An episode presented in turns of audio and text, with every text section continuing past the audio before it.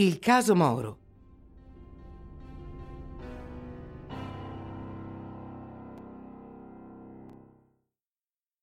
Perché però prendersela con Aldo Moro, che in fondo proprio quella mattina stava andando a votare una svolta istituzionale sulla carta ideologicamente dalla loro parte?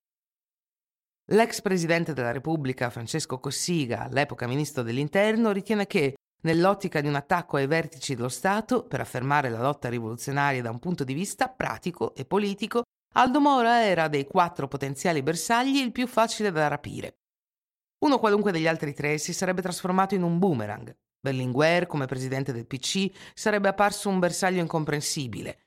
Andreotti era il presidente del Consiglio e la sua scomparsa avrebbe gettato il paese nel caos. Fanfani, presidente del Senato, al pari di Andreotti, era troppo protetto e l'assalto si sarebbe rivelato più complesso. Questo per quanto riguarda l'opportunità politica e pratica del gesto vista da fuori. Le motivazioni delle Brigate Rosse invece sono di due ordini. In quanto presidente del Consiglio dal 1963 al 1968, Aldo Moro era stato, secondo loro, l'artefice e il sostenitore occulto della strategia della tensione. Il processo avrebbe dovuto rivelare in prigionia le verità sulle bombe ai treni e nelle banche. Da un punto di vista più ideologico è proprio il compromesso storico a essere rifiutato in blocco. Secondo le Brigate Rosse, questo accordo non mira tanto a permettere al PC di avere una posizione di peso nelle istituzioni, quanto piuttosto a imborghesire la sinistra sotto la sapiente regia dell'imperialismo americano che guida la mano della democrazia cristiana. Le Brigate Rosse si sovrappongono dunque al PC per prenderne il posto in un'ottica puramente rivoluzionaria. Moro sarà dunque processato su queste basi. Il rapimento e la prigionia gettano il paese nello scompiglio più totale. Il peso politico dell'ostaggio, il simbolo attaccato e la disinvoltura con cui i terroristi hanno massacrato i cinque agenti della scorta non hanno precedenti nel dopoguerra. Gli investigatori sono disarmati davanti a un attacco a cui non sono pronti. Cossiga dice che il pericolo terrorista era stato previsto, ma sulla base di atti di massa. È l'epoca dei dirottamenti e sequestri di aerei e per esempio del disastro delle Olimpiadi di Monaco. Cossiga dunque si orienta verso tecniche di controllo orientate a neutralizzare quel tipo di strategia. Per sua iniziativa nascono per esempio i NOx, Nucleo Operativo Centrale di Sicurezza, i gruppi speciali dell'assalto di Polizia di Stato modellati sulle SAS inglesi. Un agguato mirato come quello di Via Fani non era prevedibile, al punto tale che i membri della scorta lasciano le armi lunghe nel bagagliaio.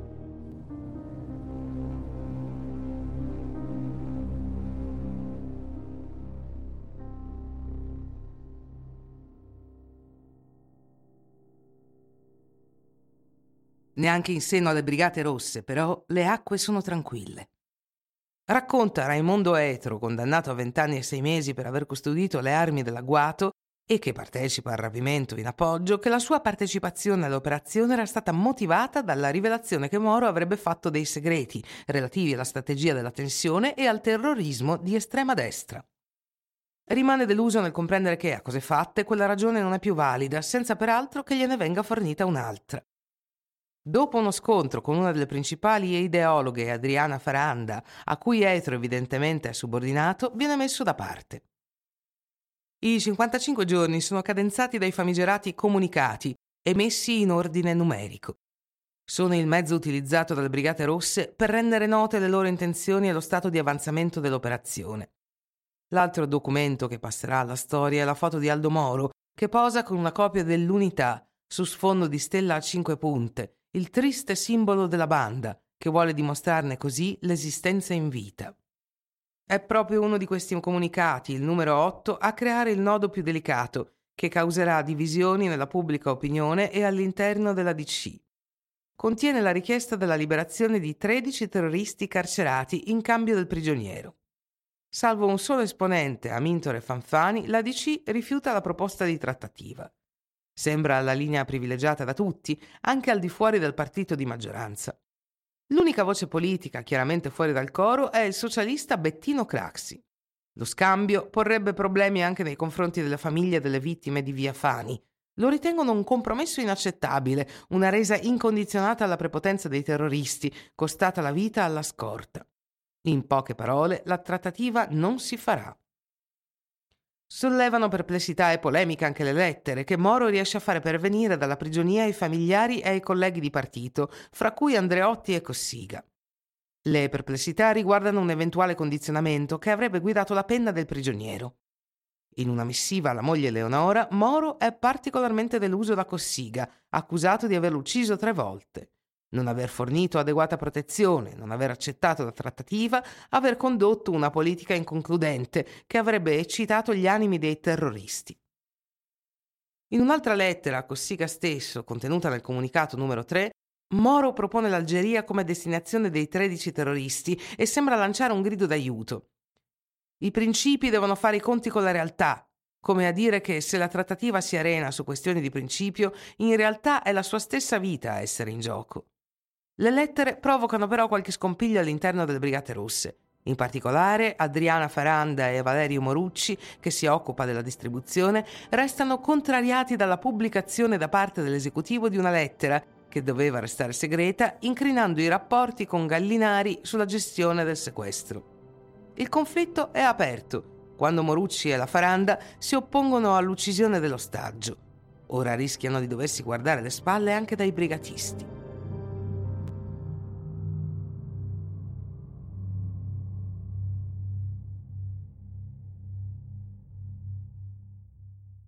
Quali sono, se ce ne sono, le altre motivazioni delle Brigate Rosse legate al rapimento di Aldo Moro? La legittimazione. Attraverso il rapimento del presidente del partito, che ritengono responsabile delle peggiori infamie del dopoguerra, i terroristi vogliono dimostrare la loro inevitabilità e raggiungere la legittimazione di essere considerati interlocutore paritario. Moro in questo li aiuta, forse involontariamente, proprio perché plagiato o forse per tentare disperatamente di salvarsi dall'interno, quando in una lettera parla del suo processo popolare.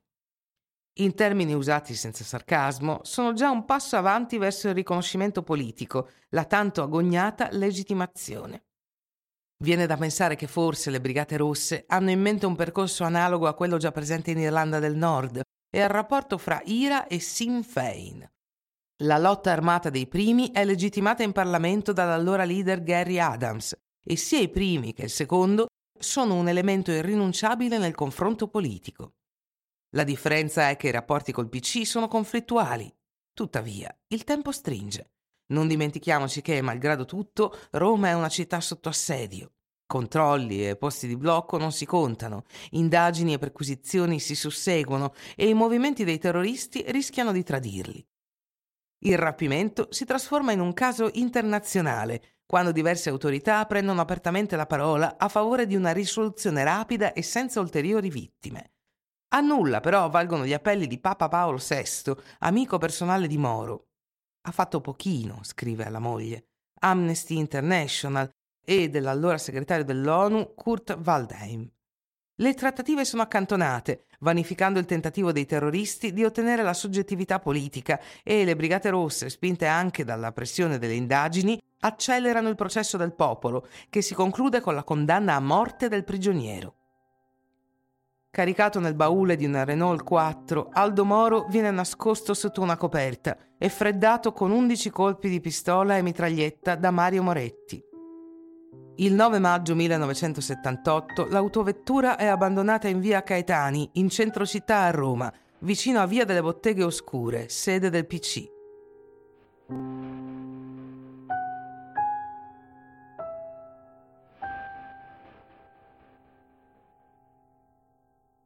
Malgrado il gesto terrorista sia evidente, dichiarato, colpevole e rivendicato da più versanti, la responsabilità morale della morte di Moro viene attribuita all'azione o inazione di quattro personaggi in particolare.